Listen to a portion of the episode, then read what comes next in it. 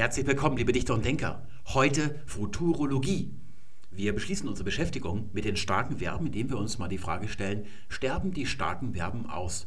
Das wird nämlich immer ins Feld geführt, wenn es um die Zukunft der deutschen Sprache geht. Was wird wohl aus ihr werden in 80, in 200, in 500 oder in 1000 Jahren?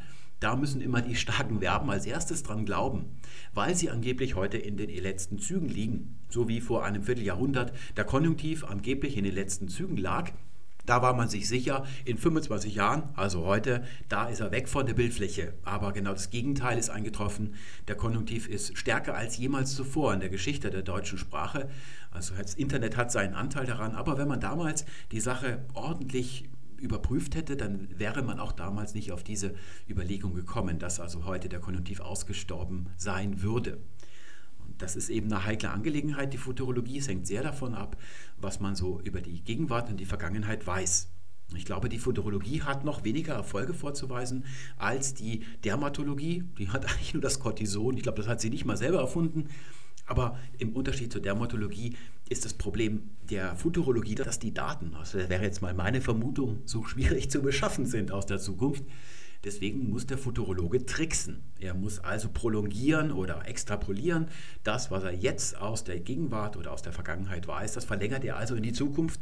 Und da wird sehr häufig oder fast immer, wird einem da etwas zum Verhängnis, ein Baufehler, ein Konstruktionsfehler des menschlichen Gehirns. Nämlich, dass man ständig annimmt, dass so wie es jetzt ist, der jetzige Zustand, der sei also endgültig bis zum Ende aller Tage.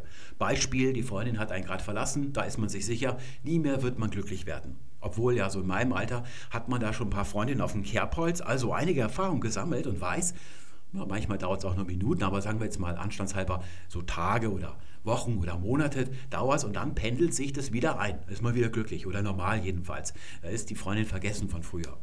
Aber wenn es einem dann wieder passiert, denkt man wieder, ich werde nie mehr glücklich werden. Also man lernt irgendwie nie dazu und das ist eben genau das Problem, wenn man solche Aussagen über die Zukunft trifft. Und jetzt haben wir aber den glücklichen Umstand hier, dass wir alles wissen über die starken Verben eigentlich, was man darüber wissen kann. Wir wissen, wie sie entstanden sind, wann das war, welche Idee ihnen zugrunde liegt, wie lange es sie also schon gibt, in welcher Menge es sie gibt. Das ist eigentlich alles, was man wissen kann. Und jetzt können wir also eine optimale Aussage treffen oder das hier überprüfen, dass die starken Verben in den letzten Zügen liegen und ob sie dann tatsächlich aussterben werden. Das wollen wir uns heute anschauen. So eine Prognose muss ja auf irgendwelchen Indizien oder Beobachtungen gründen und was man da hervorbringen kann, das finden wir in Bild der Wissenschaft. Februar 2010, in dieser Ausgabe hat man sich der Zukunft der deutschen Sprache gewidmet und vor lauter Ideenlosigkeit mit Ach und Krach ein Dutzend Seiten nur voll bekommen. Der Rest ist dann wie üblich schwarze Löcher oder so. Und da seht ihr hier, was wird aus unserer Sprache Deutsch? Aber wie es zu diesem Lautwandel kommt, das habe ich nicht verstanden. Es gibt in der Tat nicht den geringsten Hinweis darauf, dass der sich mal vollziehen könnte. Und ihr seht schon am Cover, das lässt Übles ahnen, da haben sie also vor Ideenlosigkeit Goethe genommen. Dem haben sie einfach eine Tätowierung von einem iPhone 4-Besitzer ins Gesicht geklatscht, ein bisschen was angetackert, unter anderem einen Sticker, denn es läuft auf die Jugend raus. Die ist mal wieder derjenige, der die deutsche Sprache zugrunde richtet. Ja, obwohl das ja auch schon allen anderen Jugendlichen in den Zeiten vor uns, also vor 50 Jahren, vor 100 Jahren, da wurde das auch schon den Leuten irgendwie angekreidet, dass die die deutsche Sprache mal in Grund und Boden reiten werden, ist es ihnen noch nie gelungen. Also das sollte einen schon irgendwie nachdenklich stimmen, dass es ausgerechnet jetzt diese schaffen soll. Das ist also ein bisschen fragwürdig und darunter wird es dann noch ein bisschen fragwürdiger, muss ich sagen, denn da heißt es führende Sprachforscher im Exklusivreport. Und bei einer Zeitschrift, die sich ganz und gar der Wissenschaft verschrieben hat, sowas zu sagen, das finde ich also schon ein bisschen unverschämt. Denn wenn man eines weiß über die Wissenschaft, wie die so funktioniert, wie man zur Erkenntnis kommt in der Wissenschaft, ja, dann weiß man auch, dass es sowas wie führende Sprachforscher nicht geben kann. Jetzt können wir mal ein bisschen reinschnüffeln in der Einleitung. Globalisierung, Migration, Internet und Jugendslang, also die Jugend. Viele Deutsche sehen ihre Sprache bedroht und befürchten deren Niedergang. Doch führende Sprachforscher, also Moment mal, jetzt breche ich mal ab. Wie soll denn das sein? Also selbst wenn die Jugendlichen jetzt plötzlich irgendwie äh, weil sie so viel Klebstoff schnüffeln. Das sind ja, das sind ja so Sachen, womit Jugendliche ihre Zeit verbringen. Die würden jetzt irgendwie müssten ja komplett verblöden, dass die Deutschen aufhören zu sprechen, während so im Rest der Welt weiterhin so gelebt wird, ja, mit Reden und Sprechen und Zuhören und Kultur. Ja, wie, wie sollte das auch sein? Also wie soll sowas passieren können? Aber okay. Doch führende Sprachforscher sind optimistisch. Sie bescheinigen dem Deutschen eine sichere Zukunft. Also das ist ohnehin klar, glaube ich, oder? Wenn kein Komet in Kassel einschlägt, also ein großer Komet, dann wird die deutsche Sprache in 100 Jahren existieren. Sie wird sich natürlich in dem Grad, wie sie sich auch in den letzten 100 Jahren verändert hat, auch in den nächsten 100 Jahren verändern. Das dürfte auch klar sein. Und jetzt kommt's, jetzt wird es ein bisschen unverschämt. Die Sprachexperten können ziemlich genau voraussagen, was aus der deutschen Grammatik verschwinden wird. Aber hoppla, also selbst wenn das Leute aus der historischen Sprachwissenschaft wären, die sich mit sowas auskennen, wenn Sachen aus der Grammatik verschwinden. Also ich darf mal für alle historischen Sprachwissenschaftler sprechen. Niemand kann das voraussagen, was in 100 Jahren verschwunden sein wird. Das ist wie bei der Wettervorhersage. Wenn ich jetzt sage, im Januar 2050 wird die Sonne scheinen. Dann wisst ihr, was ihr davon zu halten habt. Und genauso wäre das, wenn ich jetzt als Fachmann, als jemand von der historischen Sprachwissenschaft sage, in 50 Jahren zum Beispiel wird der Genitiv verschwunden sein oder sowas, dann ist es genau auf die Art, gleiche Art und Weise ja zu sehen, als wenn ich jetzt den Sonnenschein in 50 Jahren prognostiziere. Und dann wird es aber noch krasser. Sie können auch sagen, angeblich, was hinzukommt. Also das ist ja erstaunlich, dass die jetzt wissen, was hinzukommen wird. Naja, und welche Befürchtungen überflüssig sind. Es gibt da in diesem Dutzend Seiten einen Artikel, der beschäftigt sich mit der konkreten Entwicklung des Deutschen, was so aus den Formen und den Lauten so werden wird.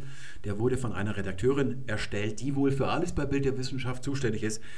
Ja, Kultur, also alles, was nicht mit schwarzen Löchern, dem Verschlucktwerden von schwarzen Löchern oder dem Entdecken schwarzer Löcher zu tun hat. Und die hat jetzt jemanden angerufen bei einer Universität, einen Mann namens Gerhard Jäger. Hier habe ich mal für euch einen Kurzlink kreiert zu dem Porträt. Könnt ihr euch anschauen, was der so macht. Ja, und der ist ein theoretischer Linguist. Der ist also geil auf Symmetrien. Ja, die gefallen ihm, die sucht er. Versucht er überall zu prognostizieren, dass die Symmetrie wiederhergestellt wird. Darauf beruhen also alle seine Prognosen. Und da sagt er, weitgehend verschwinden werden in den nächsten 100 Jahren, 100 Jahre ist nicht viel, auch die starken bzw. unregelmäßigen Verben, von denen wir wissen, wenn etwas regelmäßig ist in der Grammatik, dann sind es die starken Verben, sagt also der Linguist Gerhard Jäger. Und sein Argument ist eben, weil er geil ist auf die Symmetrie, heute gibt es nur noch etwa 170 Verben, bei denen die Vergangenheitsformen unregelmäßig gebildet werden wie etwa reiten, ritt, geritten oder erschrecken, erschrak, erschrocken. Dann geht es weiter. Von den schwachen, also regelmäßigen Verben, etwa lieben, liebte, geliebt, gibt es mindestens zehnmal so viele. Wie sich starke in schwache Verben verwandeln, kann man täglich beobachten. Täglich? Aha.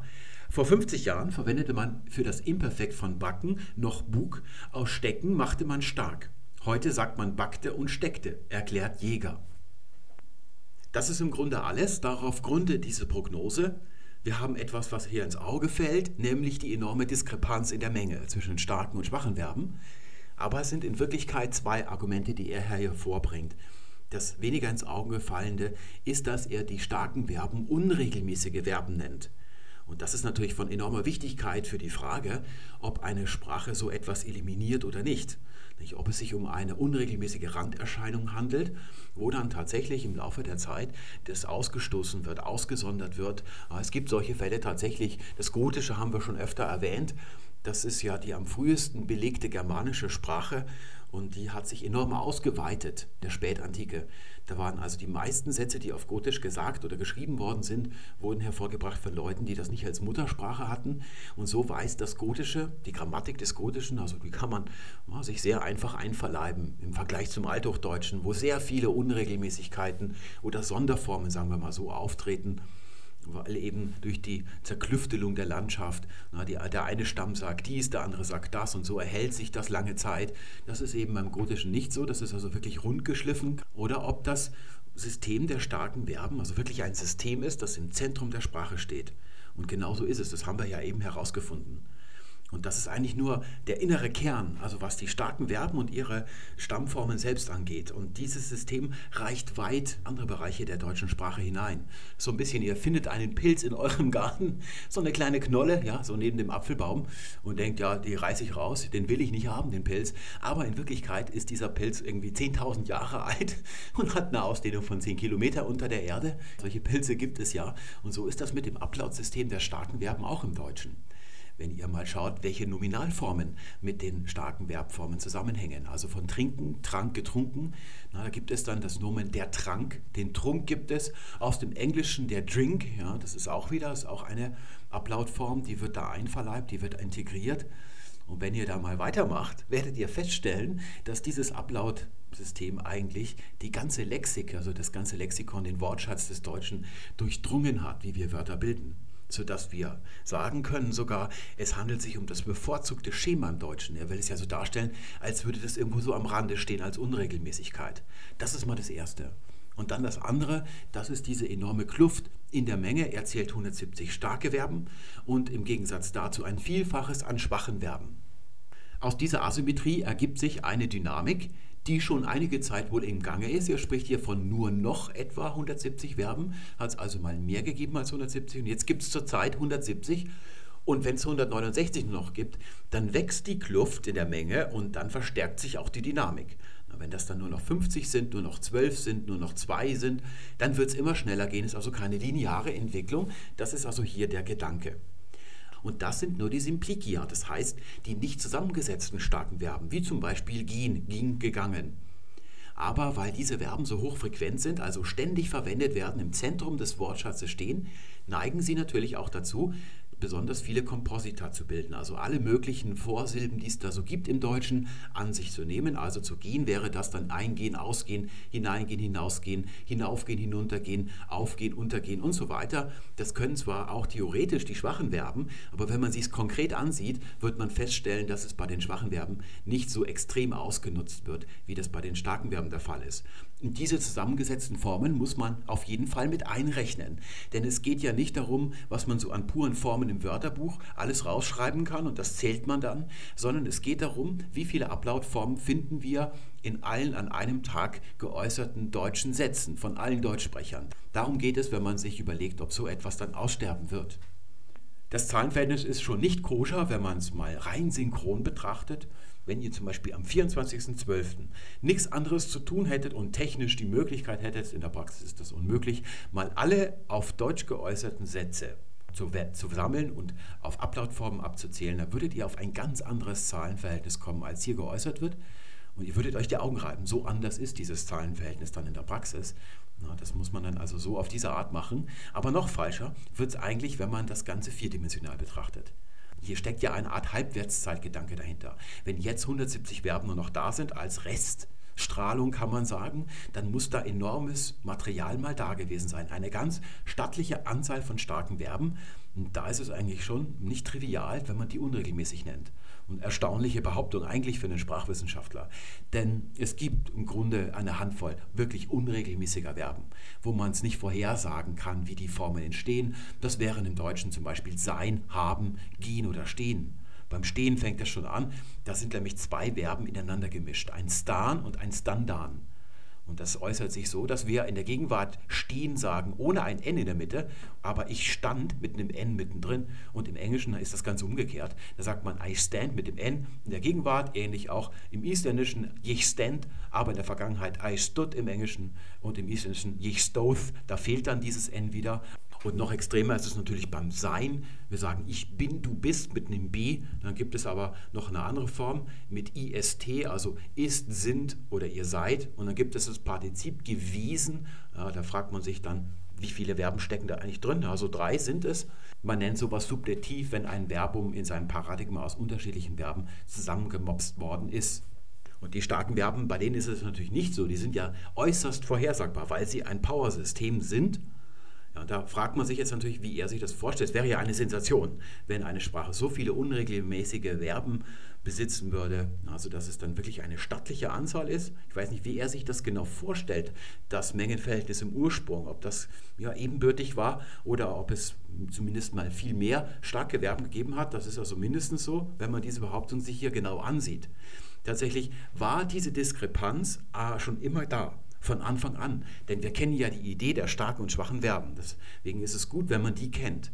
Die starken Verben entstehen ja dadurch, dass man hier erstens zu zwei Dritteln die indogermanischen Wurzeln übernimmt, die nicht abgeleiteten elementaren Wurzeln, kann man sagen. Das andere Drittel sind Wurzeln, deren Herkunft wir nicht kennen. Da kann man jetzt sagen, entweder sind es Substratwörter, also alteuropäische von Leuten, die hier schon gelebt haben, bevor die Indogermanen angekommen sind, oder wie das der Herr Udolf macht, das ist dieser bekannte Namensforscher, ja, der sagt, ja, die sind erfunden worden.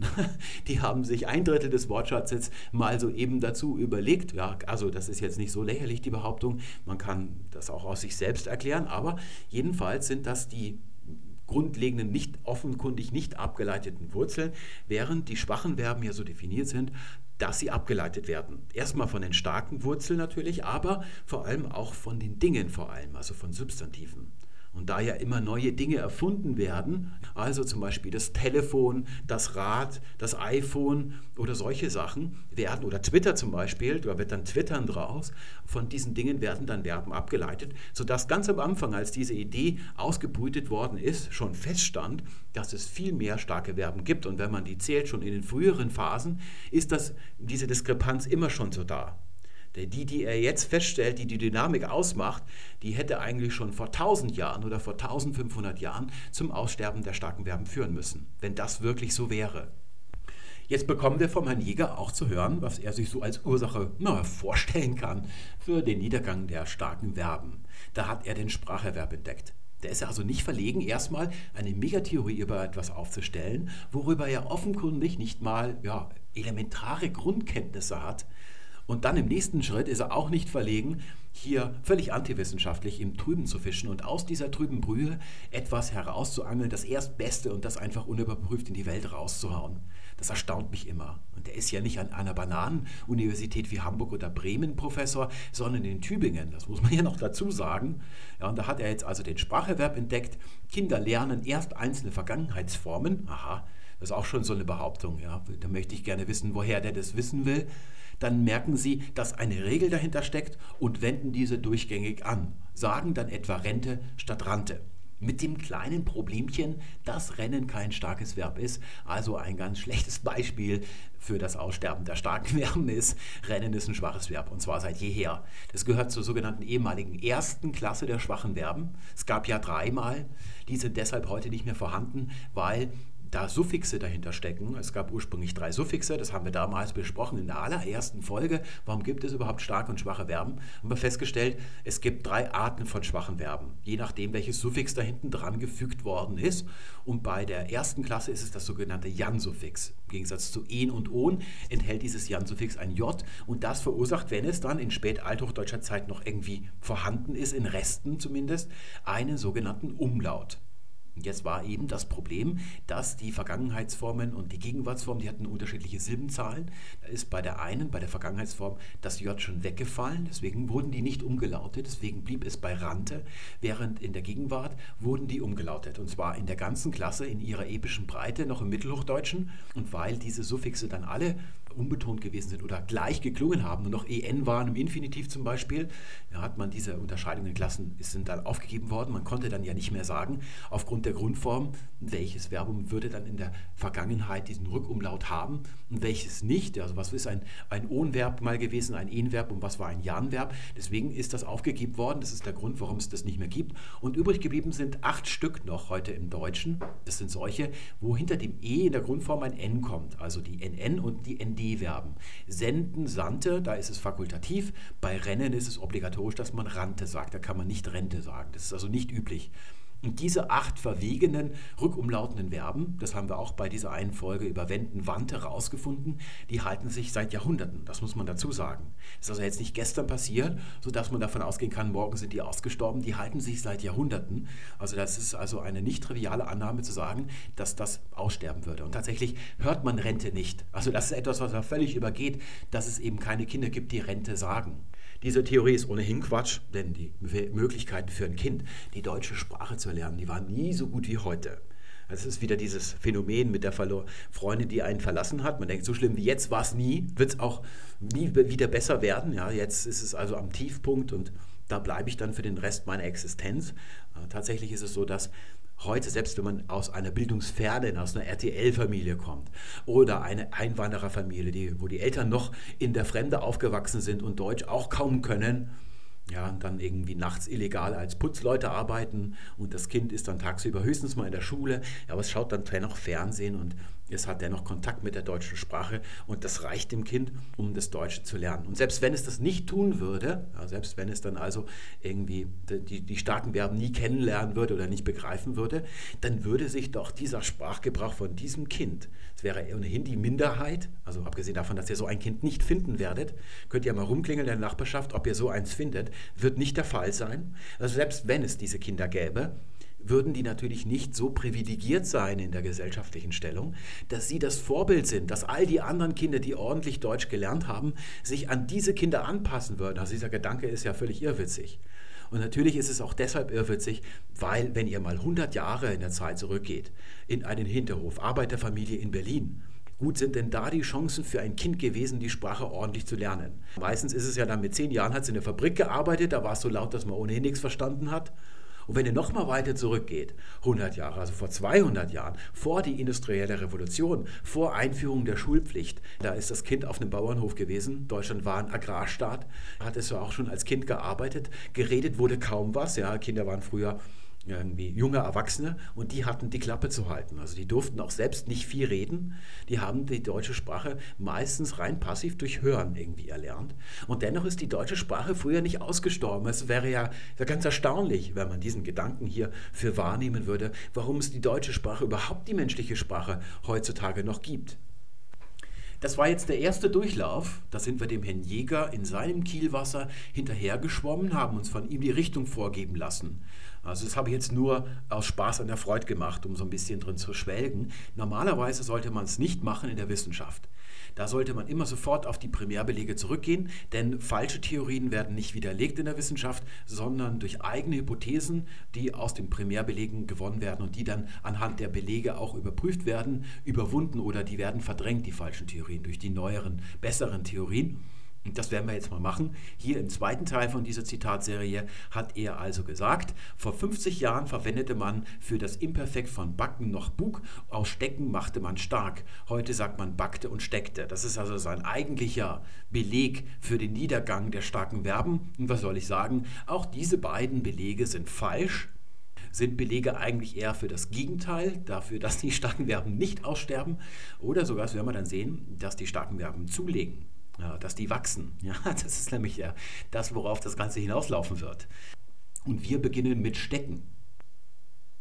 Und jetzt schauen wir uns mal die Belege an. Wir gehen mal zurück in der Zeit und zwar mehr als 50 Jahre, damit es gleich klar wird, wo der Hase lang hoppelt. Wir haben den Karl Marx heute. Das ist sein Tag, der war ja noch nie dran in unserem Podcast. Das Kapital was vom Wert der vernutzten Rohmaterialien und Arbeitsmittel in ihnen steckte und nicht stark, das ist also hier intransitiv, das ist also dann einer der Orte, wo eigentlich hätte stark stehen müssen, wenn die Theorie stimmt, ward bereits ausgeweidet und den ersten 16 Pfund Garn einverleibt. Na, hier seht ihr den Grund, warum man sich immer ja, die Wirklichkeit bei einer wissenschaftlichen Theorie anschauen sollte, was sie nicht so vernachlässigen sollte. Und es kann natürlich sein, dass der Karl der Erste gewesen ist, der von seiner Mutter als Kind nicht ordentlich korrigiert worden ist und das also nicht gelernt hat. Jetzt gehen wir mal weiter in der Zeit zurück. Wir nehmen uns mal den Goethe da heißt es im Götz von Berlichen, da sagt der Knecht, was ist aus unserem Ritter geworden, der uns führte? Und der Georg sagt, und das zu Oberst stürzt ihn mein Herr vom Pferd, dass der Federbusch im Kot stark, aha. Seine Reiter huben ihn aufs Pferd und fort wie besessen ab. Und da sehen wir stark. Könnte es also sein, dass da zwischen Goethe und Karl Marx, dass da schon der Umbruch gewesen ist, sich also der Herr Jäger nur in der Datierung vertan hat, aber tatsächlich ist das nicht der Fall. Hier haben wir mal den Martin wieder, den Luther. Nu hat der Herr das Reich gegeben in die Hand deines Sohnes Absalon und siehe, du stickest du in deinem Unglück denn du bist ein Bluthund. Hier haben wir wieder das intransitive Sticken, also Stecken, wollte ich sagen, also das habe ich schon durcheinander gebracht.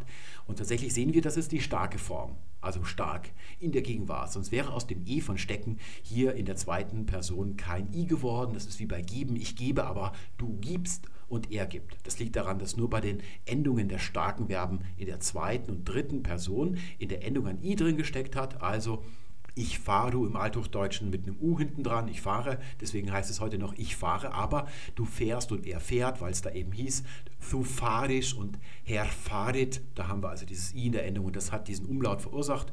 Da sehen wir also hier eindeutig, ist es die starke Form, aber darunter geht es dann anders weiter leider.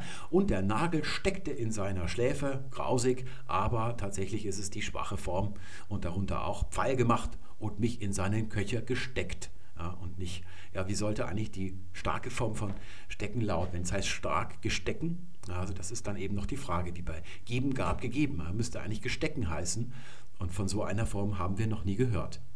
Es hat nur mal gegeben viel später als Martin Luther, dann im Niederdeutschen, als man oben im Niederdeutschen Hochdeutsch angefangen hat zu sprechen, ja, da hat man das mit dem, mit dem Stecken der starken Beugung, hat man das ja eifrig aufgenommen und da hat es dann auch mal geheißen, wo hast du denn gestochen? Das hat sich natürlich nicht erhalten, weil wir hier auch noch das Stechen haben und genau das ist nämlich das Problem, das Stecken ist kein starkes Verb in seinem Ursprung, sondern ein schwaches Verb, das ist so ähnlich wie bei Fragen und Frug. Da haben, irgendjemand ist mal auf die Idee gekommen, das stark zu beugen, es hat sich aber nicht durchgesetzt. Nur ist es eben hier nicht deprecated geworden durch die normative Grammatik wie bei Fragen Frug. Da haben ja sofort Einwände sich erhoben, dass Fragen immer schwach gebeugt worden ist nach kurzer Zeit. Und hier beim Stecken, da ist es irgendwie viel nicht aufgefallen, aber es verhält sich eigentlich genau wie beim Fragen. Und es, da wäre auch die Frage zu beantworten, in welche von den Ablautreihen, die wir beim letzten Mal kennengelernt haben, würde denn Stecken überhaupt hineingehören? Hier sehen wir, wie das also konstruiert worden ist in urgermanischer Zeit. Und wenn wir uns jetzt mal das Stecken hierher holen, können wir mal schauen, in welche Ablautreihe gehört das. Das kann man ja vorhersagen, weil es ein richtiges System ist. Und da sehen wir hier ein CK. Und dieses CK steht für Doppel-K. Das sind also zwei Verschlusslaute, sehr harte Doppel-K. Deswegen kommt die erste Ablautreihe nicht in Frage, denn wir haben hier ein E mit einem I danach auch die zweite kommt nicht in Frage. Gehen wir mal weiter runter. Da haben wir E, dann einen Sonoranten, das wären M, N, L und R. Das sind die Konsonanten, die im Kern einer Silbe stehen können. Da fehlt also hier so einer. Also binden wäre so etwas. Und da kommt die vierte Reihe natürlich gar nicht in Frage, weil da ist es nur ein Sonorant. Wir haben hier ja Doppelverschlusslaut. Und da unten in der fünften, da sind die Verschlusslaute, wie ihn geben, gab, gegeben. Das sind also E mit einem Obstruenten. Die Großbuchstaben stehen für Menge, wie in der Mengenlehre. Das ist also die Gegenmenge zu den Sonoranten. Die Konsonanten C besteht die Menge aus den Sonoranten, das sind diese vier, und den Obstruenten, das wären dann also Reibelaute wie Ch und die ganzen Verschlusslaute wie B in Geben aber eben nur ein Obstruent und nicht zwei. Das ist das Problem. Jetzt können wir uns mal versuchen, uns noch andere Verben, die so was Doppeltes hier haben, einen doppelten Obstruenten, ob uns da noch was einfällt. Also mir fällt was ein. Das erste ist backen. Das haben wir ja gerade gesehen. Aber das heben wir uns für den Schluss auf, denn das wird das Sahnehäubchen der heutigen Sendung werden. Dieses Backen ist was ganz Geheimnisvolles. Da gibt es eine revolutionäre neue Erkenntnis heute noch. Solche Doppelkonsonanten oder scharfen Konsonanten hat man die auch mal genannt, die können eigentlich nur entstehen, wenn da ein einfacher Konsonant ursprünglich mal stand im Germanischen und dahinter ist dann ein J oder sowas ähnliches getreten. Ein solches Beispiel wäre das germanische Betja, das ist ein starkes Verb, aber das hat zusätzlich noch hinten so ein J dran, das eigentlich nicht viel bedeutet. Und aus dem D und dem J wird dann im Deutschen Doppel-T, also bitten wird dann daraus. Und ihr seht, dass das nur im Präsens auftritt, dieses J. Das ist ein J-Präsens. Und deswegen heißt es in der Vergangenheit Bad mit einem einfachen T. Das ist eine besondere Eigenschaft des Hochdeutschen, dass dann so ein Doppel-T draus wird. Im Englischen zum Beispiel to bit wird mit einem einfachen D geschrieben, auch im Isländischen bithja, da wird das auch nicht verdoppelt. Dann gibt es auch noch das Sitzen, da wird dann ein TZ draus. Das entsteht, wenn das kein D ist, sondern ein Dann haben wir also Setja im Germanischen, dann wird das Sitzen daraus. Zusätzlich macht dieses J hier, seht ihr hier, dieses E immer noch zu einem I. Und wenn ich von Sitzen wieder die Vergangenheitsform habe, dann habe ich saß. Und wenn ich davon wieder ein Kausativum bilde, das hat ja auch dieses Jan-Suffix, das war diese erste schwache Verbklasse, dann habe ich Satjan und dann wird wieder Setzen daraus, wird aus dem A ein E. Denn das Setzen ist eigentlich das Sitzen machen. Und jetzt so ein Beispiel mit einem K, da hätten wir hier mal das Wort im Germanischen oder jedenfalls die Wurzel für das Dach. Und da wird im Deutschen aus dem K ganz einfach mit der hochdeutschen Lautverschiebung dann ein Ch draus. Und das TH vorne, das wird im Deutschen ja zu D. Im Isländischen heißt es Thag, aber auf Deutsch heißt es Dach. Und wenn ich jetzt hier einfach ein Jan-Suffix dranhänge, dann habe ich jetzt dann ein schwaches Verb der ersten Klasse. Das bedeutet dann also das Dach machen und daraus wird dann im Deutschen das Decken. Haben wir K plus J wird CK. Und da sehen wir jetzt im isländischen Vergleich, da ist das auch wieder nicht passiert. Da bleibt das K erhalten und das J bleibt auch erhalten. Aber hier in der Vergangenheit, da ist dieses J, das habe ich vorhin mal erklärt, ja nicht gewesen. Deswegen hier wieder Rückumlaut. Den gibt es natürlich auch im Isländischen. Da sagt man dann Fachti. Da wird dann nicht Fechte gesagt. Und da seht ihr hier also den Unterschied. Wenn dieses Jan noch mit dabei ist, wird ein CK draus. Und wenn das nicht mit dabei ist, also nur der Thag, dann wird im Deutschen ein CH daraus. Und genauso ist es beim Stecken auch. Es ist nämlich nichts anderes als das Kausativum zum Stechen. Schauen wir uns mal das Stechen an in der althochdeutschen Lautung. Hier haben wir also Stechern und dann haben wir in Präsens ich stichu. Heute sagen wir ich steche, aber du stichst, sagen wir noch. Und dann haben wir hier ich stach. Heute auch noch ich stach. Wir stachum. Und da wird hier der kurze Vokal, das kurze A, in dem Plural im Neuhochdeutschen übernommen, also als kleine Wiederholung zum letzten Mal. Und dann haben wir im Partizip gestochan und dann gestochen. Und da haben wir also hier ein CH, das entsteht durch die Lautverschiebung aus Germanisch Stecker. Und wenn ich jetzt hier folgendes mache, ich laute ab, ich mache aus dem E ein A und hänge dieses Jan-Suffix dran, dann ergibt sich dieses hier. Und das führt dann dazu, dass dieses J später dieses A in ein E umlauten wird, sodass wir dann also Stecker entstehen lassen. Also wir können uns mal anschauen, im Isländischen gibt es dieses auch, da ist es noch einigermaßen rein, Steakja. Was bedeutet das? Am Spieß braten, daher kommt ja übrigens auch im Englischen das Steak.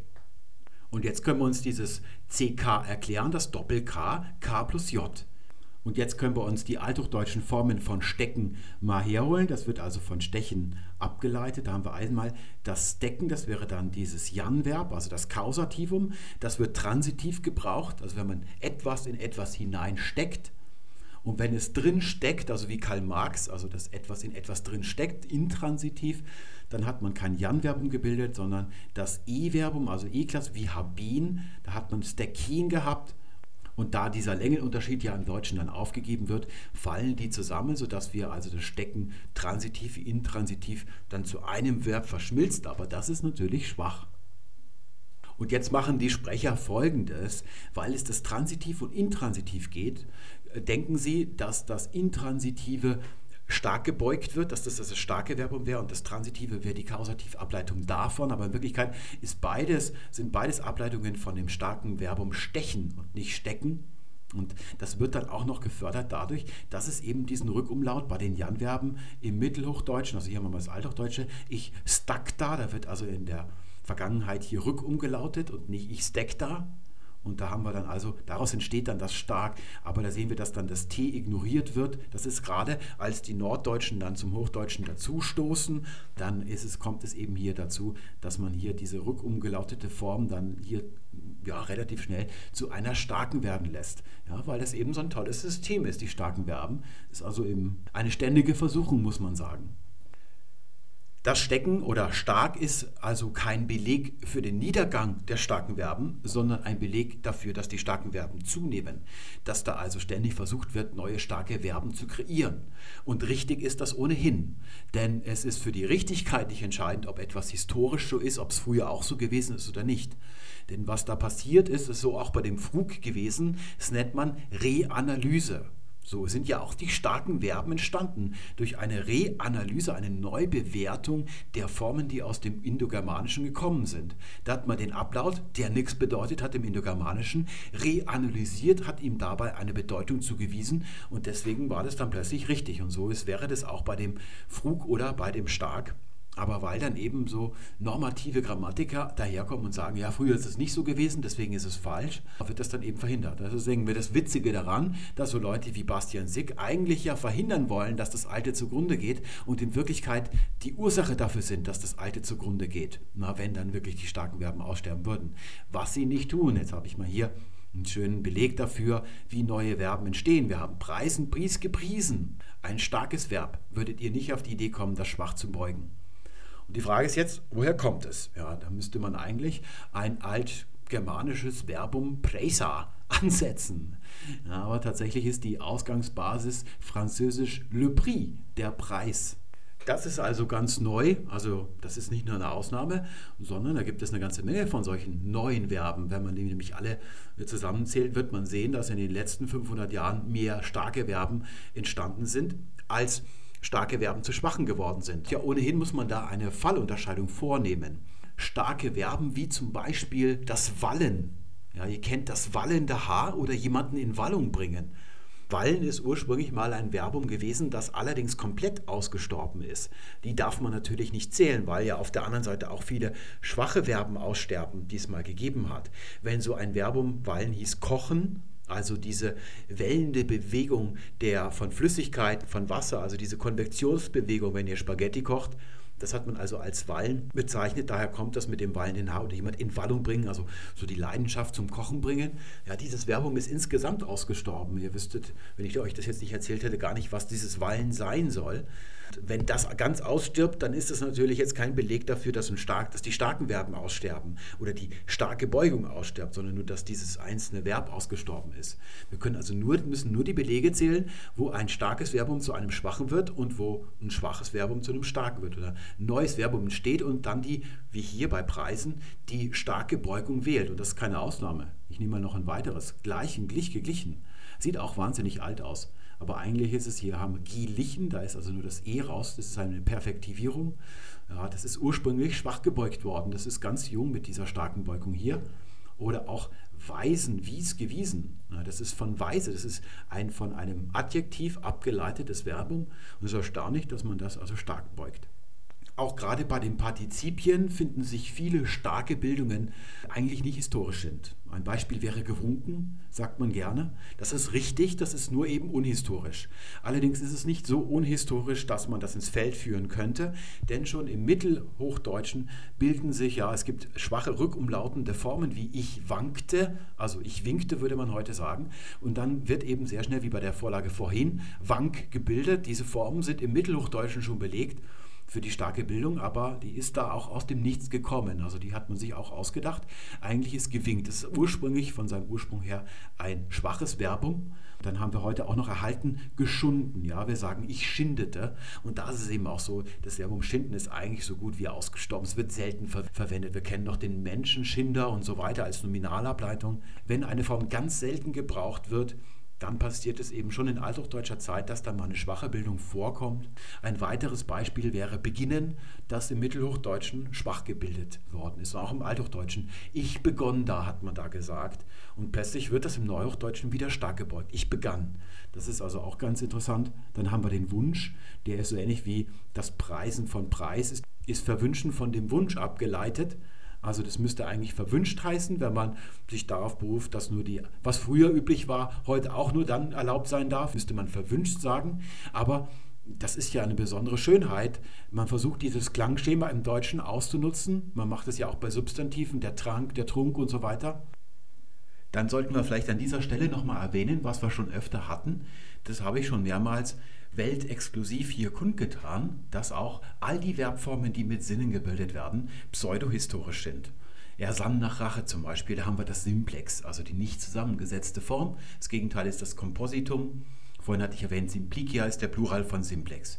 Dann haben wir er sinnen, er sann, er sonnen. Also nicht nur ein Partizip haben wir hier, sondern auch eine richtig starke Präteritalform dazu. Sich besinnen, er besann sich oder besonnen sein ehe er sich versann, ja, habt ihr auch schon mal gehört, oder versonnen reinblicken, versonnen aus dem Fenster blicken, solche Sachen, nachsinnen, sanach, nachgesonnen. Und diese Formen sind alle pseudohistorisch, die sind alle wie das Verwunschen erst in der Neuzeit eigentlich entstanden. Aus Baldowat hatten wir das damals, als wir über das Sinnmachen gesprochen haben. Das war dieses Tutorial, hier ist der Kurzlink nochmal, wer sich das nicht angesehen hat, und dann hatten wir später nochmal ein äh, Thema, das war wohlgesonnen oder wohlgesinnt. Und da war es hier nochmal der Kurzlink zu diesem Videotutorial. Und da haben wir auch gesehen, wohlgesonnen, das ist auch nicht historisch, sondern es gibt wohlgesinnet oder gesinnet überhaupt. Nicht alle anderen Formen übelgesinnt, das würde natürlich auch damit gebildet werden. Das ist direkt von dem Wort Sinn abgeleitet und das gilt für all diese Formen hier. Kein einziges ist von einem Verbum Sinn abgeleitet. Da gibt sich jetzt natürlich die Frage, wieso gibt es hier eine Präteritalform und nicht nur ein Partizip wie bei verwunschen? Ganz einfach deshalb, das haben wir damals gesehen, weil es im Mittelalter ein Verbum Sinnen gegeben hat das allerdings nichts mit dem Sinn zu tun hat. Das war also Sinan im Althochdeutschen oder auch noch Sinnen im Mittelhochdeutschen. Auch im Altenglischen gab es so eins, das ist dann ausgestorben, weil es mit Sündigen im Englischen dann gleichgeklungen hat, schon ganz früher Zeit. Und das bedeutet gehen, das ist ein Verbum der Fortbewegung. Also mit den Füßen einen Fuß vor den anderen setzen. Da ich wollte in Galiläa Sinan, da als ich nach Galiläa gehen wollte, marschieren, spazieren, wandern wollte. Es hat also gar nichts mit dem Sinn zu tun. Denn es gab einerseits den Sinn, daher kommt unser Wort Sinn, das können wir mal hier dazu machen. Und zu diesem Sinnern gab es früher das Wort Sinde. Und da sehen wir das bei dem Sinnern, das zweite N assimiliert ist, das ist ursprünglich ein D gewesen. Und dieser Sind, das war ein Wort für Weg. Das ist dann Ende des Mittelalters ausgestorben. Mitsamt dem Verbum Sinner, das ist auch ausgestorben. Und just in diesem Moment hat man seine Freude entdeckt, hier solche Wörter, die mit der geistigen Betätigung zu tun haben. Da waren also diese Formen, Sinnen, San und dann gesunnen oder gesonnen, die waren noch da hat man das neu genommen, hat das gar nicht gemerkt. Also wir haben ein Verbum Sinner, das gehen bedeutet, das stirbt aus und zufälligerweise ergibt sich dann etwas anderes und das wird dann zu Sinnen gestellt, weil das Wort sind ausgestorben ist. Also da kann man die ursprüngliche Bedeutung gar nicht mehr herstellen. Ich habe zuerst mal angenommen, er sann nach Rache, dass das so eine bildhafte Übertragung ist, also metaphorischer Gebrauch, also zur Rache schreiten, nach Rache streben, dass da die Fortbewegung ursprünglich gemeint war und man das dann reanalysiert oder umgedeutet hat. Aber das lässt sich eigentlich nicht bestätigen, sondern es ist so, dass hier diese Verbformen da gewesen sind, von dem Verb mit einer völlig anderen Bedeutung. Und dann hat man das einfach als Verbum zu Sinn genommen. All diese Formen, die hier linksbündig stehen, sind richtig.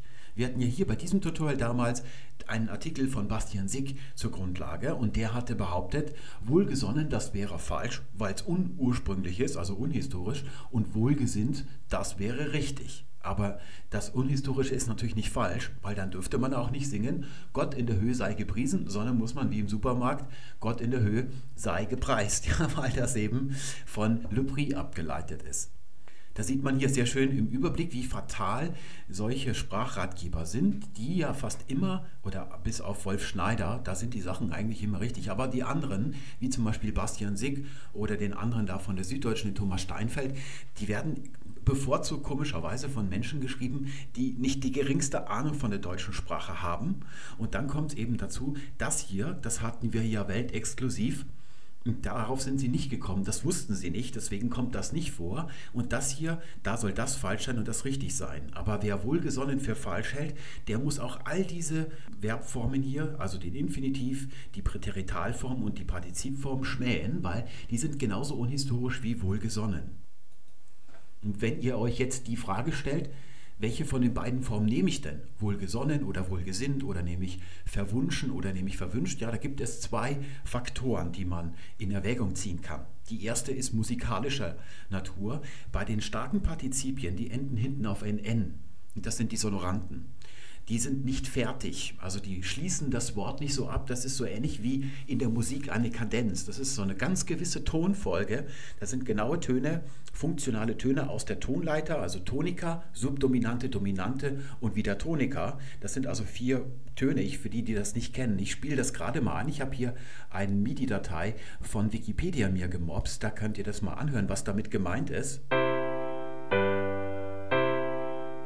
Und wenn das nicht genau in dieser Reihenfolge kommt, dann klingt das Musikstück irgendwie unfertig. Aber wenn genau diese Abfolge kommt von Tönen, Tonika, Subdominante, Dominante und wieder Tonika, dann weiß man, auch als Laie, wenn man gar keine Ahnung von Musiktheorie hat, das Stück ist irgendwie fertig. Das ist so etwas Schließendes.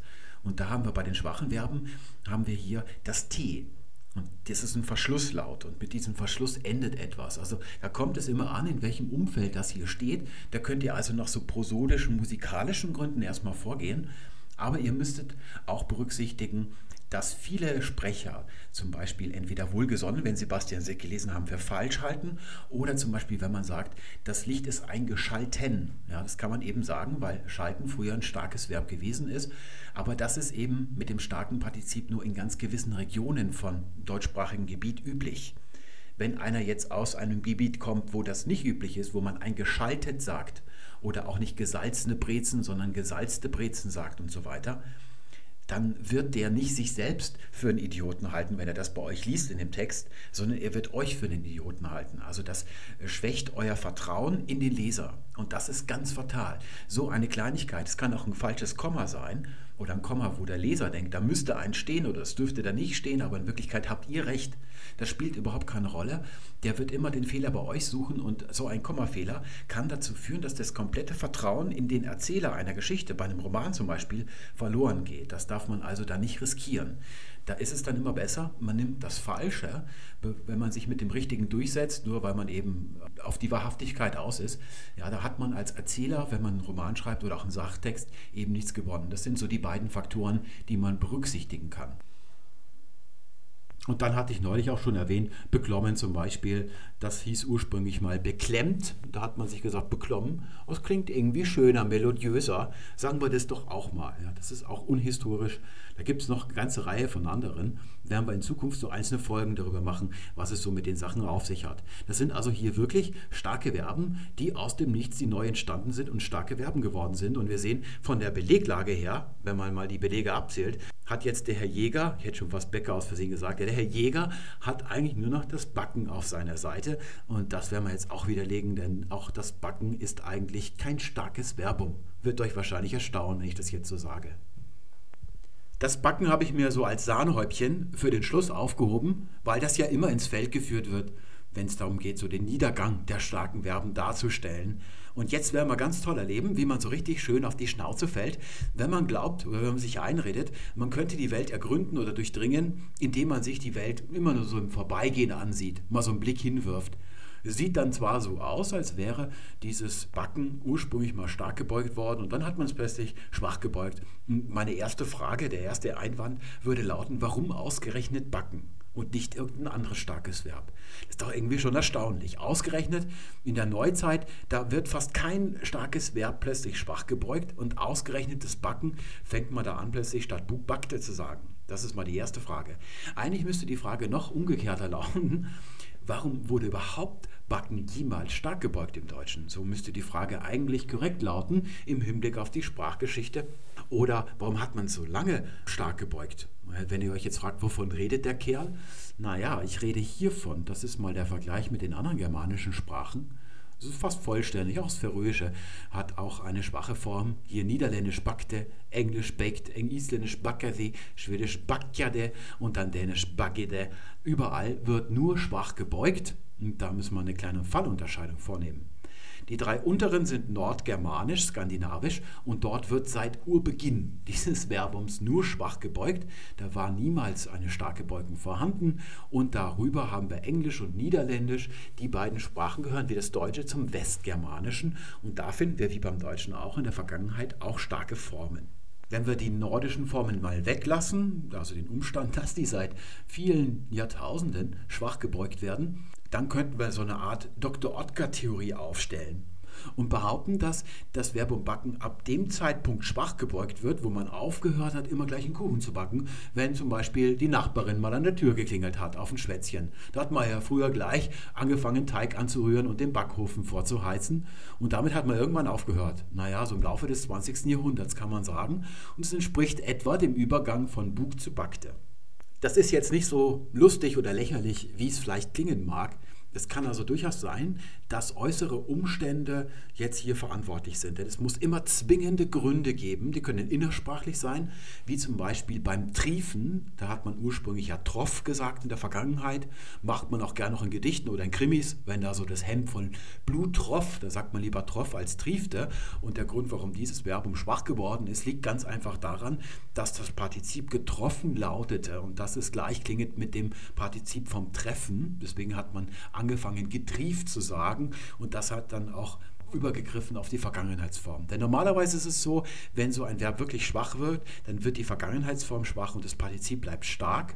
Aber umgekehrt, dass das Partizip plötzlich schwach ist und die Vergangenheitsform stark bleibt, das kommt so gut wie nie vor. Deswegen ist es eben von Troff zu Triefte gekommen. Da wäre es ein, ein zwingender innersprachlicher Grund, aber auch ein äußerer, den könnten wir durchaus annehmen. Und diese Theorie jetzt sogar noch ausbauen. Ursprünglich ist nämlich auch das Malen also das Mahlen von Getreide zu Mehl, das ist auch mal stark gewesen. Da hat man statt Malte Mul gesagt. Jetzt wisst ihr, woher der Müller kommt, warum die Leute, die Müller heißen, nicht Meller heißen. Und da könnte man sagen, das ist ja schon früher gewesen, und zwar genau zu der Zeit, wo der sogenannte Mühlenzwang erfunden worden ist. Eine ganz üble Geschichte. Da wurden die Bauern verpflichtet, oder ihnen wurde verboten, dass sie ihr Mehl selber mahlen. Sie mussten zu einem Müller gehen, also zu einer Mühle die Müller hatten auch nicht viel davon. Das ganze Geld, das dadurch erwirtschaftet worden ist, der ist dann nach oben geflossen, also ganz nach oben. Also der Fürst hat sich das schön in die Tasche reingesteckt. Da haben die Leute aufgehört, selbst zu malen. Und das hat schon etwas damit zu tun, wenn wir jetzt den Kuchen im Backofen sehen. Dann bäckt der auf ganz intransitive Art und Weise. Das heißt, der wird warm etymologisch betrachtet, denn das Backen ist eine Ableitung von Bech im indogermanischen Warmwerden. Auch das Bad kommt daher, ist eine andere Ableitung dann davon. Und das ist verschwunden, das Intransitive, weil man ja keine Kuchen mehr beim Backen gesehen hat. Man hat die fertig beim Bäcker gekauft und da hat man also nur noch transitiven Gebrauch gehabt. Und wir haben vorhin gesehen, es gibt ein starkes Verbum, das ist oft intransitiv und dann das Kausativum oft transitiv dazu, also dringen und drängen zum Beispiel. Da kann es eben sein, dass man das so reanalysiert hat und dass dadurch dann eben aus dem Bug ein Bakte geworden ist. Mal so als tolle Theorie spontan entwickelt. Wir haben allerdings das Problem, dass diese schwachen Formen baked statt Bug, dass die schon 200 Jahre alt sind. Im Englischen da hat man also schon Baked Potato und solche Sachen gibt es schon vor 200 Jahren. Das ist also nicht genau zeitgleich mit dem deutschen Backte statt Bug. Und deswegen schauen wir uns jetzt mal am Englischen an, nicht am Niederländischen. Das liegt nämlich sehr nahe an Deutschland dran und auch genau an diesen westrheinischen Dialekten, wo eben so viel Sprachwandel stattfindet in der früheren neuhochdeutschen Zeit. Also nehmen mal das Englische. Da liegt der Ärmelkanal dazwischen. Da hat man tatsächlich noch ursprünglich, ich nehme mal erstmal das heutige, nehmen wir es mal da unten hin, dann können wir es nebeneinander stellen, sagt man to bake oder baked in der Vergangenheit und dann bacon kommt noch vor oder das Partizip baked, also die komplett schwache Beugung. Und dann sehen wir hier die mittelenglische Lautung buken im Infinitiv und dann ich boke im Norden und im Süden hat man ich boke gesagt. Da hat man eben noch die starke Beugung gehabt und es hätte dann dazu geführt, dass man heute in der Vergangenheit sagte ich buk oder I book. Das klingt dann natürlich ungünstig gleich mit to book im Sinne von buchen, also vom Buch abgeleitet. Und dieses Verbum wird ja nicht unwichtig, so im aufkommenden Commonwealth. Das wäre mal als reines Brainstorming nur eine Möglichkeit. Man kann sich da so viel überlegen. Wahrscheinlicher ist aber, dass das ein nordischer Einfluss ist. Denn es gibt sehr starken nordischen Einfluss. Wir sehen hier, das ist noch im Mittelenglischen, aber dieser nordische Einfluss, der schlägt schon enorm zu. Und da sehen wir hier Isländisch Bakkati, Schwedisch Bakkate, Dänisch Bakkete, die sind seit jeher schwach, dass der Einfluss dort herkommt im Englischen. Das ist aber fürs Deutsche wiederum ausgeschlossen. Man kann aber auch einfach ganz nüchtern nur behaupten, dass deswegen to bake heute schwach gebeugt wird im Englischen, also 200 Jahren in etwa, weil es seltener verwendet wird als andere Verben, wie zum Beispiel to wake oder to take. Die werden ja immer noch stark gebeugt. Das ist etwas, was man herausgefunden hat an älteren Sprachstufen wie dem Althochdeutschen. Da kann man also nachweisen, je seltener so ein Verbum ist, also je seltener es verwendet wird, desto höher ist die Wahrscheinlichkeit, dass der eine oder andere das mal schwach beugt. Und wenn da mal so eine Form in der Welt ist, dann wird die nochmal wiederholt irgendwann. Und dann kann es eben sein, dass da so ein Wandel stattfindet von stark zu schwach. Allerdings haben wir da das Problem bei den älteren Sprachstufen wie Althochdeutsch, dass die Texte ja meistens irgendwie christlich oder sogar biblisch sind und in der Bibel eben sehr selten nur szenisch Brot gebacken wird zum Beispiel. Und das eben aus der Natur der Sache kommt, dass dieses Verbum da oder aus dem Inhalt kommt, das seltener gebacken wird. Also das ist dann eben ein bisschen zweifelhaft. Aber wir finden ein paar Belege und da habe ich euch mal hier einen rausgesucht. Das stammt von Notker dessen Sprache ist alemannisch. Das ist spätalthochdeutsche Zeit. So Althochdeutsch als solches gibt es ja nicht. Und das hier ist eben alemannisch. Also das Testisen liege den Demoführe so man das inne Brot backet. Da kennt man eben das Oberdeutsche, das Süddeutsche, dass hier das B zu P umgewandelt ist. Und es das heißt, und das Backblech würde man heute sagen, liegt im Feuer, in dem Feuer, ja, wenn man darin Brot backt, wenn man darauf Brot backt. Und die Frage ist jetzt, heißt das hier backt oder backt? Ja, also man geht davon aus, dass es backt heißt, weil man ja früher stark gebeugt hat. Aber das Problem ist, dass man es anders deutet in der Wissenschaft.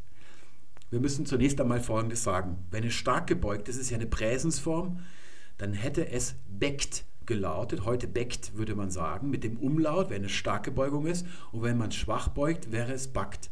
Aber das Problem ist, obwohl in spätalthochdeutscher Zeit ja der Umlaut schon gesprochen worden ist, wird er nicht geschrieben. Also das A ist leider kein Indiz dafür, ob das hier stark oder schwach gebeugt ist. Das zweite wäre das CCH. Man geht allerdings tatsächlich davon aus, dass es sich hier um die schwache Beugung handelt. Was ja erstaunlich ist, wenn man sich das vor Augen führt, was gerade der Herr Jäger noch gesagt hat. Man hätte bis vor 50 Jahren noch Bug gesagt und jetzt haben wir hier einen ein Jahrtausend alten Beleg, der dieses Werbungsbacken schwach beugt. Und das ist dieses CCH oder dieses CK, wie wir das heute schreiben.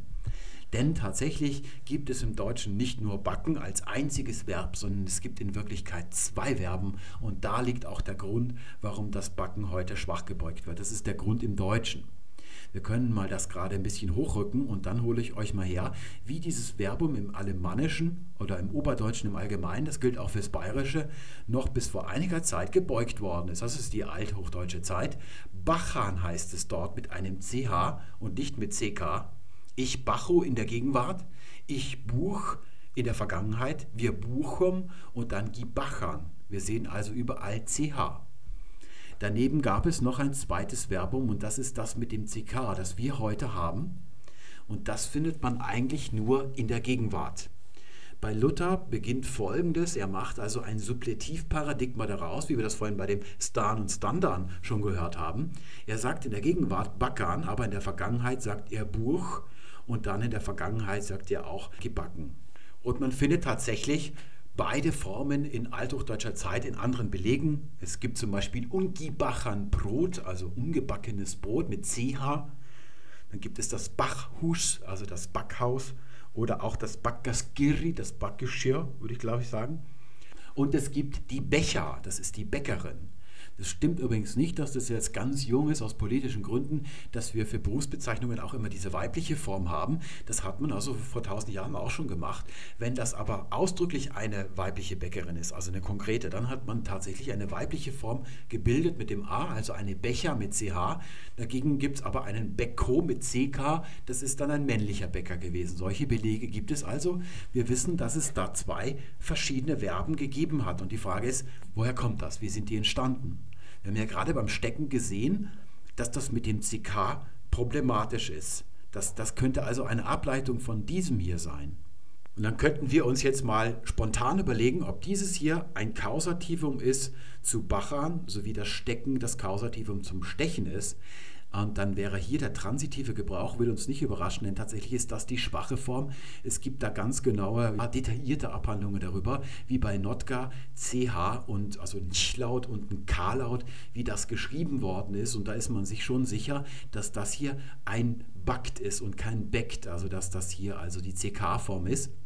Aber dieses Verbum gehört ja zur sechsten Ablautreihe, hat hier ein A. Das heißt, wenn das das Kausativum mit einem J-Suffix wäre, dann hätte hier ein Ä schon im Infinitiv Becken daraus entstehen müssen. Es kann also das nicht sein. Hier sehen wir mal die Karte des deutschen Sprachgebiets im Mittelalter.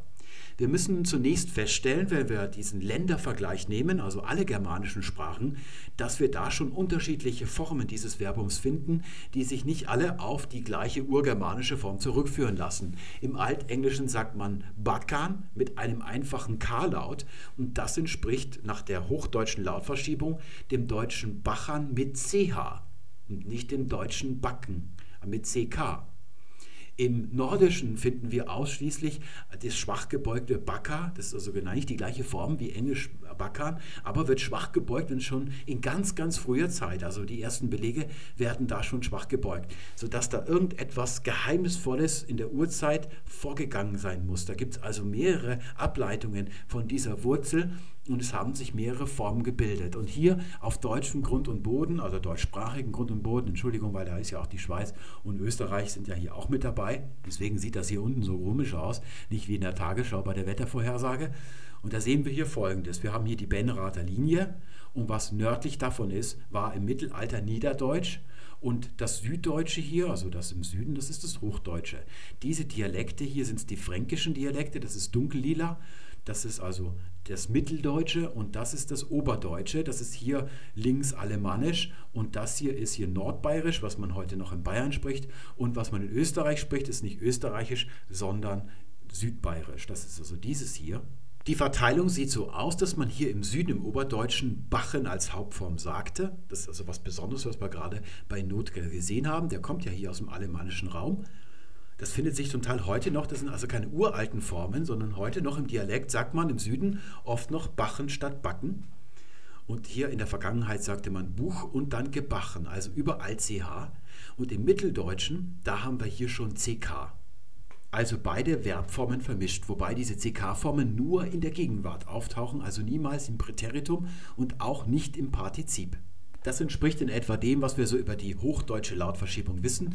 Die ist ja hier unten im obersten Oberdeutsch da unten. Wenn ihr mal beim Skifahren seid, in Vorarlberg hier zum Beispiel, da sagt man Korn und nicht Korn. Da ist also sogar das K am Anlaut teilweise umgelautet. Das hat man wieder zurückgenommen dann irgendwann. Das ist ein bisschen zu weit gegangen. Und hier sehen wir diese andere nicht umgelautete Form im Mitteldeutschen. Das entspricht also dem, was wir so über die hochdeutsche Lautverschiebung wissen. Das ist jetzt so in etwa der Zustand, wo es im Norden noch das Niederdeutsche gibt und hier die deutliche Grenze. Und wo es dann anfängt, das Hochdeutsche sich nach Norden auszudehnen, also die Norddeutschen anfangen, das Niederdeutsche aufzugeben und das Hochdeutsche zu sprechen, das ist also so im Spätmittelalter der Fall, wo das Deutsche standardisiert wird, da sehen wir hier vorher im Mittelniederdeutschen, dass man hier hauptsächlich backen, backte und gebacket sagt. Da wird also schon im Mittelalter hauptsächlich schwach gebeugt. Und zwar deshalb, weil dieses CH, Bachen, das entsteht ja durch die hochdeutsche Lautverschiebung, die hier nicht stattgefunden hat. Das ist ja gerade, was diese Linie hier, diese Trennung ausmacht oder das Deutsche in zwei Sprachen eigentlich aufgeteilt hat, dass hier im Süden eine weitere Lautverschiebung stattgefunden hat. Das heißt, hier oben gibt es nur Backen mit normalem K und dann gab es noch das Backen mit CK, mit Doppel-K. Und das ist schon recht früh zusammengewachsen. Da sehen wir, sehen wir gar keinen Unterschied mehr hier. Und weil dieses KK eben schlecht eingefügt werden kann in das Ablautschema, hat man hier oben schon viel früher, also zu dem Zeitpunkt schon längst das Ganze hauptsächlich schwach gebeugt. Da sehen wir also, da geht es eigentlich schon los. Dasselbe gilt natürlich auch für das Niederländische. Das ist ja auch niedergermanisch, hat auch die hochdeutsche Lautverschiebung so tausend Jahre vorher nicht durchgemacht. Auch dort gab es dann also nur K und K, konnte man sich also entscheiden. Das ist genau wie hier. Sehen wir, hier ist schon das CK in das Partizip vorgedrungen. In der mittelniederdeutschen Zeit. Die ist etwas später als die mittelhochdeutsche Zeit, also kurz vor der Neuzeit. Da ist das hier schon eingedrungen. Und genauso ist es auch in den Niederlanden. Da gibt es zwar auch noch Bug, aber eben auch schon Backte. Und im Partizip, da gab es zwar auch Buken, aber eben auch schon gebackt. Das ist in etwa der Zustand, ja, so vor Karl IV., also das ist so Spätmittelalter, da äh, haben wir jetzt noch hier diese richtige Sprachgrenze zwischen dem Hochdeutschen im Süden, also der Sprache von Baden-Württemberg, von Bayern und hier dem mitteldeutschen Raum und im Norden haben wir noch das Niederdeutsche, da schreiben die Kanzleien noch Niederdeutsch. Und so ab Karl IV. fällt dann diese Grenze jedenfalls zunächst bei den Kanzleien und dann übernehmen in Scharen die Norddeutschen die Sprache des Südens.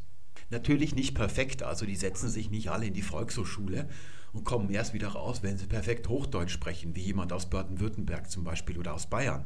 So ist das nicht gewesen sondern es gibt natürlich hier weiterhin so Niedergermanismen und wir sehen, dass auch ein Einfluss von Nord nach Süd da ist. Die übernehmen nicht nur das Lilafarbene, sondern es gibt ganz massiven Einfluss auch von niederdeutschen Sachen auf das Hochdeutsche. Also viele Sachen, die wir heute im Hochdeutschen haben, kommen aus dem Niederdeutschen. Zum Beispiel schlank und rank. Ja, das ist nicht Hochdeutsch.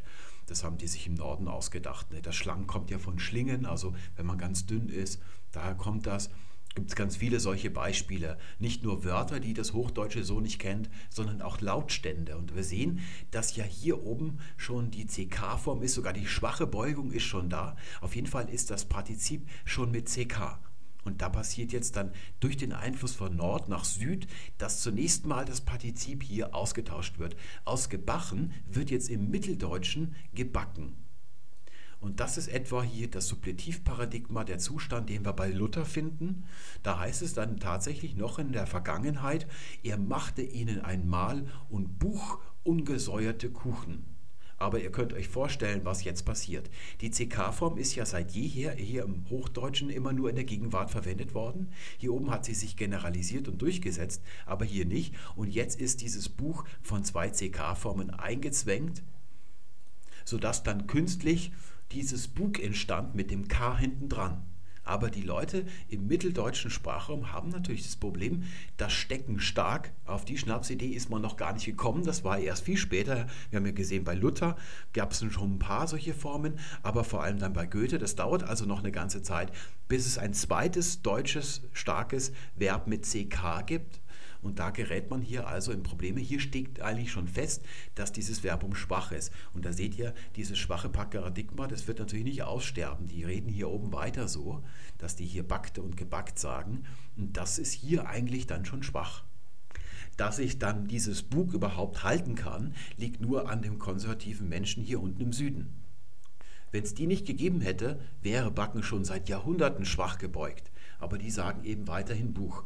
Aber irgendwann passiert es dann, so Ende des 19. Jahrhunderts, es geht also schon in den 70er Jahren des 19. Jahrhunderts los mit der Generalanzeigerzeit, wo also dann diese großen überregionalen Zeitungen entstehen, also dann tatsächlich die Standardsprache deutschlandweit äh, praktiziert wird und dann kommt auch noch das Radio dazu und da ist es eben sehr häufig so gewesen, wir haben mal darüber gesprochen, dass da diese norddeutsche Art und Weise, perfekt und imperfekt zu verwenden, auch drauf geht in jener Zeit, als dann das Radio kommt. Ne? Da fangen die dann auch an, immer nur imperfekt die Vergangenheit zu beschreiben im Norden. Das haben sie vorher nicht gemacht.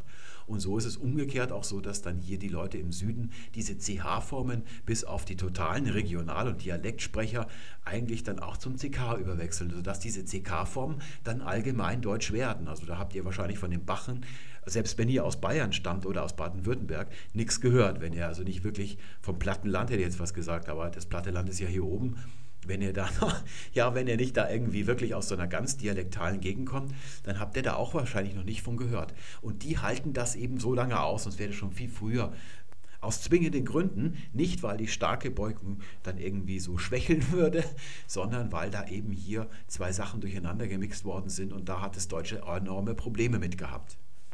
Damit haben wir die Antwort schon gefunden, warum Backen heute schwach gebeugt wird. Jetzt ist aber noch die Frage unklar, warum es überhaupt ursprünglich mal ein CK-Backen und ein CH-Backen gegeben hat. Also diese zwei Verben parallel, die sich dann durchmischt haben. Wie ist das denn entstanden? Die eine Möglichkeit wäre eben, dass ein J angehängt wird, aber ein J ist dann meistens ein Kausativum und es würde zu Umlaut führen. Wir hätten dann zwar CK aus K und J wird CK, wie zum Beispiel beim Decken, aber wir müssten dann eben auch Becken haben statt Backen und das haben wir nicht. Deswegen können wir auch verwerfen, was man in der neueren Forschung manchmal so ad hoc behauptet. Es würde sich um eine Intensivbildung handeln. Es wird gerne behauptet, dass dieses J auch intensivieren würde, die Handlung völlig unmotiviert. Das sagt man immer dann, wenn man nicht mehr weiter weiß. Dann unterstellt man den Leuten, dass sie durchgeknallt gewesen sind. Das können wir also verneinen. Auch dieses J hätte ja einen Umlaut verursacht. Es kann also nur noch die andere Möglichkeit sein, die findet man in älteren Handbüchern. Wenn ihr so mal Althochdeutsch Handbuch oder sowas findet, findet sich ein Verweis um eine N-Ableitung. Und da fragt man sich ja, wie sind die da drauf gekommen? Das kann man da eigentlich nicht nachvollziehen. Backnan etwa so, fragt sich, wo kommt dieses N jetzt her? Obwohl das nirgendwo erwähnt wird, ich weiß nicht, was die da früher wussten oder ob die das einfach nur mal so ad hoc angenommen haben. Ich habe tatsächlich herausgefunden, woher das kommt, das N, oder dass das tatsächlich das N sein muss, dass also alles, was da in der neueren Forschung in Fußnoten so dahergeschwurbelt wird, dass das nicht stimmen kann.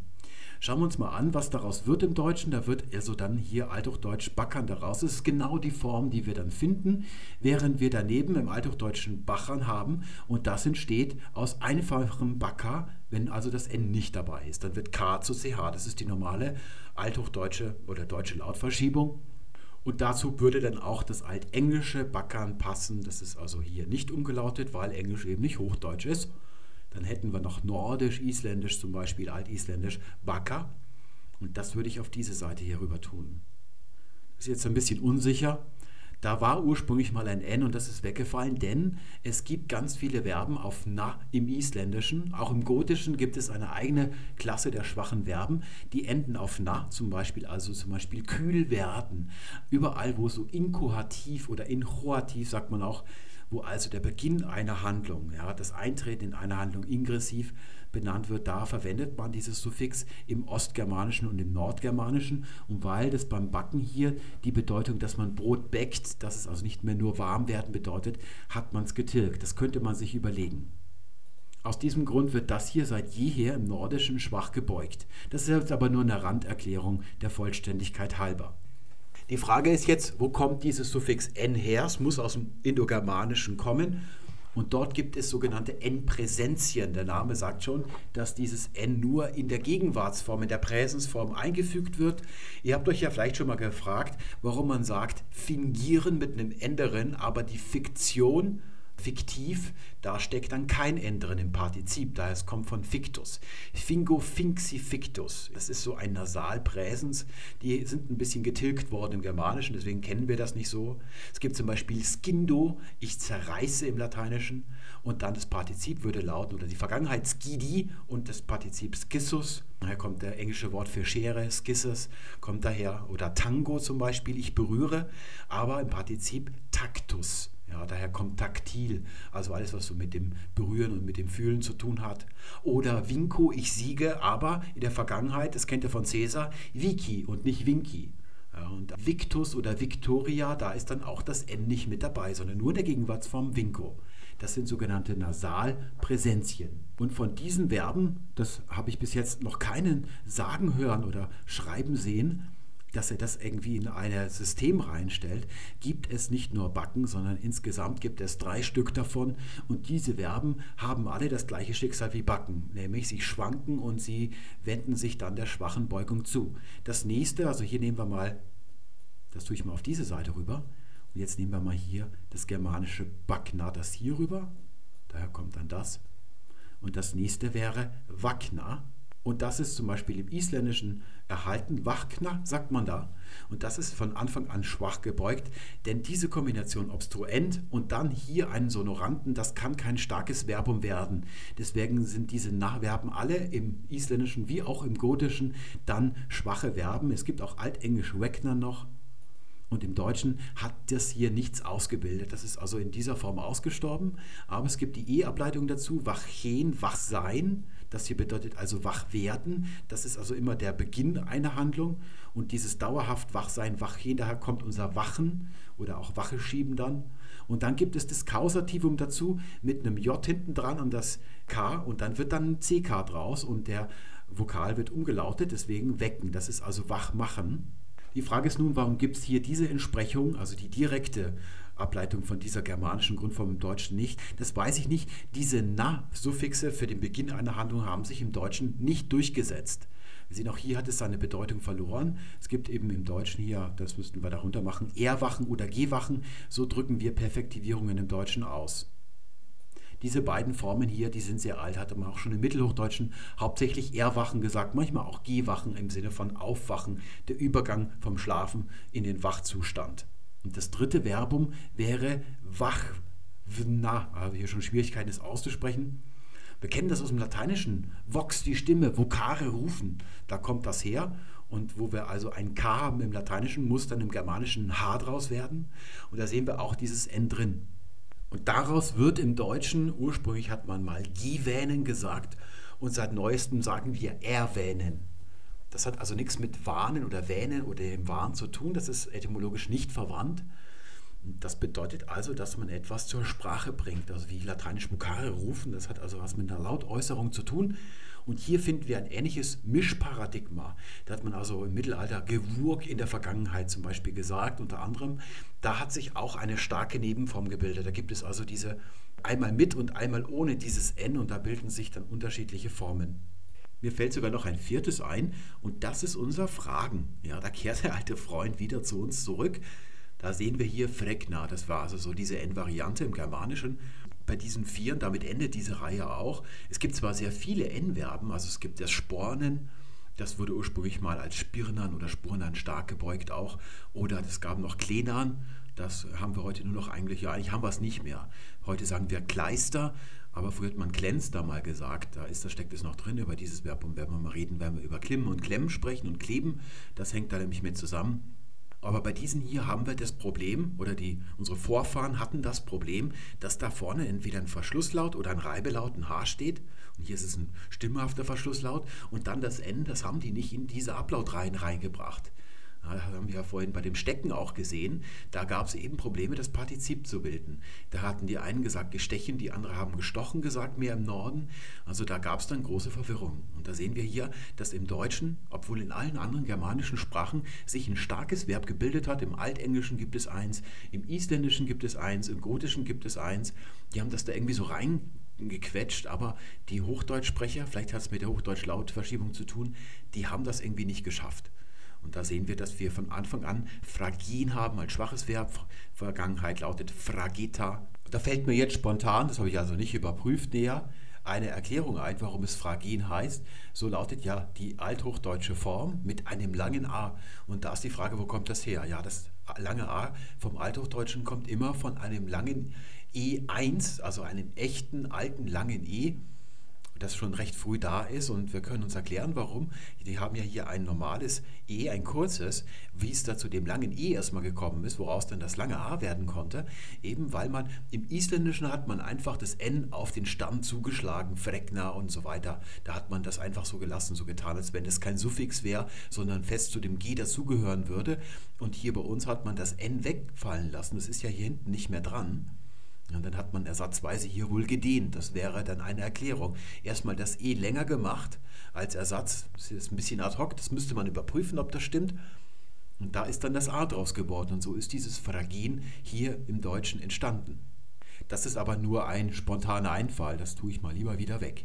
Wobei wir nicht ganz sicher sein können, ob sich nicht so im Verborgenen, auch im hochdeutschen Sprachraum, diese Variante hier irgendwie gehalten hat. Wir wissen ja, dass dann später so, ja, Spätmittelhochdeutsch, Frühneuhochdeutsch, dass dann Frug, also so starke Formen auftauchen. Die Frage ist, wo kommen die dann her? Wir wissen nicht aus dem niederdeutschen Sprachraum, denn im Mittelniederdeutschen, also es ist dann die maßgebliche Zeit, da gab es eben auch keine starke Beugung von Fragen im Niederdeutschen. Also gibt es keinen einzigen Beleg, das ist irgendwie schon erstaunlich, so wie es auch vorher im Hochdeutschen keinen Beleg gegeben hat. Und die Frage ist, wo kommt das dann her? Wir ziehen also folgendes Resümee. Es hat zwei Verben für Backen gegeben im Deutschen ursprünglich. Eines mit K und eines mit KN, woraus KK entstanden ist, schon ganz früh. Und das macht natürlich im Niederdeutschen keinen großen Unterschied, deswegen fallen die sehr früh hier zusammen. Da seht ihr, ist Backen mit CK als Partizip schon in der starken Beugung ganz früh mit drin. Aber im Süden macht es einen deutlich hörbaren Unterschied, nämlich CK oder scharfes K und CH. Das CK-Verb kann nur in der Gegenwart gebraucht werden. Wenn man die Vergangenheit bilden will, muss man ausweichen auf Buch und Gebachen. Sobald die Niederdeutschen das Hochdeutsche übernehmen, gelangen diese CK-Formen auch hier rein, sodass man Folgendes sagen kann. Das Verbum backen ist nicht schwach geworden, sondern das CK-Backen, das immer schon schwach gewesen ist, hat das CH-Bachen, das immer stark gewesen ist und sich länger im Süddeutschen gehalten hat als im Mitteldeutschen, verdrängt. Das Backen hat sich also selbst verdaut, kann man sagen, wie in einem ganz schrecklichen Horrorfilm. Jetzt können wir zum Abschluss nochmal diese Theorie ja, nicht, dass die starken Verben irgendwie zugrunde gehen, sondern die starke Konjugation, also die starken Verben übertreten würden, sich zur schwachen bekennen würden. Ja? Das können wir nochmal neu bewerten. Es ist ja jetzt ein drastisch anderes Bild, das wir haben. Es unterscheidet sich ganz fundamental. Wir können sagen, dass das Gegenteil wahr ist von dieser Theorie. Und da kommt man drauf auf solche Sachen, wenn man sich da die Belege anschaut. Wir sehen, dass keines von den Belegen oder von den Beispielen hier noch jetzt Bestand hat und sie sogar alle, allesamt, jedes einzelne auch, in die Gegenrichtung weist, dass nämlich die starken Verben zunehmen. Wir haben zudem noch neue Beispiele gebracht für Verben, die ursprünglich schwach sind oder die hätten schwach sein müssen, die sind dennoch stark geworden, wie das Preisen zum Beispiel. Das ist ja eigentlich irrwitzig, dass das ein starkes Verb geworden ist. Und ihr könnt euch gerne nochmal hinsetzen mit Papier und Bleistift und versuchen, mal ein anderes Verb zu finden, das sich von der starken Konjugation abgewandt hat und jetzt schwach gebeugt wird, so in den letzten 300, 400 Jahren, da werdet ihr nichts finden.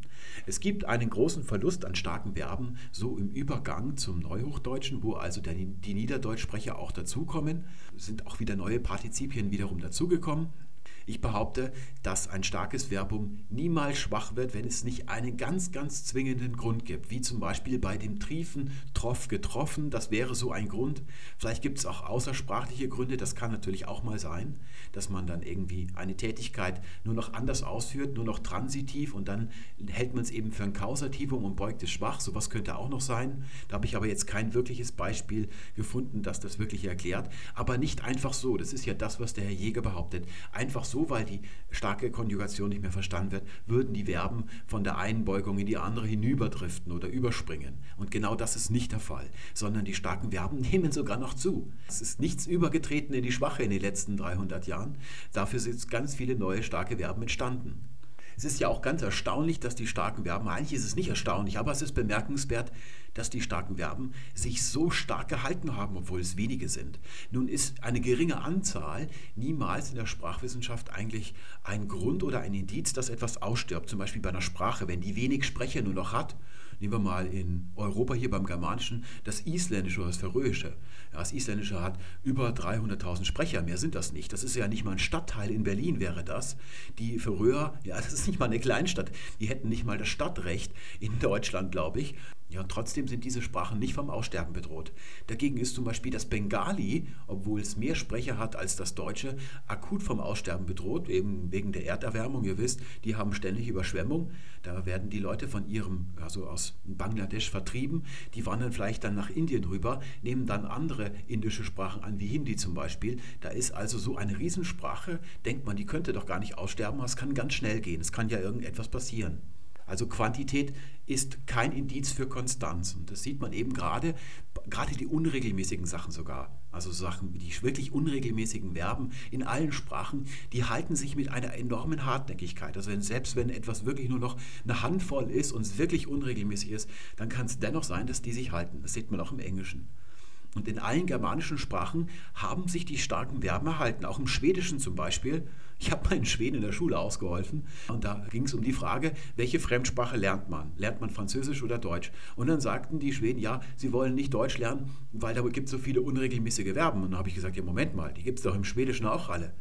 haben die gar nicht bemerkt gehabt, dass sie im Schwedischen die gleichen starken Verben haben wie im Deutschen und im Isländischen gibt es auch starke Verben, also in allen germanischen Sprachen und sogar noch im Englischen, obwohl das Englische wirklich eine sehr offene Flanke hat, weil es eben eine Lingua franca ist und von vielen Leuten auch als Pidgin-Englisch gesprochen wird. Da beginnt übrigens so der Verlust oder der Schwund ja, der starken Beugung schon recht früh. Wir haben hier zum Beispiel im Deutschen schlafen, schlief, geschlafen und im Englischen haben wir sleep, slept, slept. Und da sieht er in der Vergangenheitsform und im Partizip ein T hinten. Das fängt schon ganz früh an und zwar in den Regionen im Norden, zwischen Manchester und der schottischen Grenze. Northumbrisch hat man da gesprochen und diese Leute man weiß nicht, was die vorher für eine Sprache gesprochen haben. Also ich weiß es jedenfalls nicht, aber die hatten große Probleme mit dem Upload-System und die haben angefangen, denen haben die Engländer dieses Slap, Slap zu verdanken und dann eben in der späteren Zeit nach dem Mittelenglischen, es kommt dann dieser nordische Einfluss und da gibt es eben einige Verben, die im Nordischen schwach gebeugt werden, backen zum Beispiel ja, oder helfen zum Beispiel. Im Deutschen sagen wir helfen, half, geholfen. Im Isländischen sagt man eben Chaulpa, Chaulpathi, Chaulpath und nicht irgendwie mit Ablaut. Und da ist auch noch ein starker Einfluss da. Also das Englische ist immer starken Einflüssen ausgesetzt gewesen. Und dennoch gibt es wahnsinnig viele starke Verben noch im Englischen, die eigentlich alle noch einer gewissen Systematik folgen. Die ist zwar schon ein bisschen nicht mehr so schön wie in den anderen germanischen Sprachen, aber sie ist immer noch da. Also kann ich jetzt schon prognostizieren, wenn etwas nicht aussterben wird, dann sind es die starken Verben. Es könnte sogar sein, das weiß ich natürlich nicht, dass in 100 Jahren irgendetwas passiert in der Sprache, dass der Ablaut nochmal extrem forciert wird und dann ganz viele schwache Verben plötzlich stark gebeugt werden. Solche Sachen können tatsächlich auch passieren. Da rechnet man gar nicht mit, weil da ein Moment eintritt, das man völlig unterschätzt hat. Ich bedanke mich fürs Zuhören und wünsche euch allen schöne Weihnachten. Tschüss.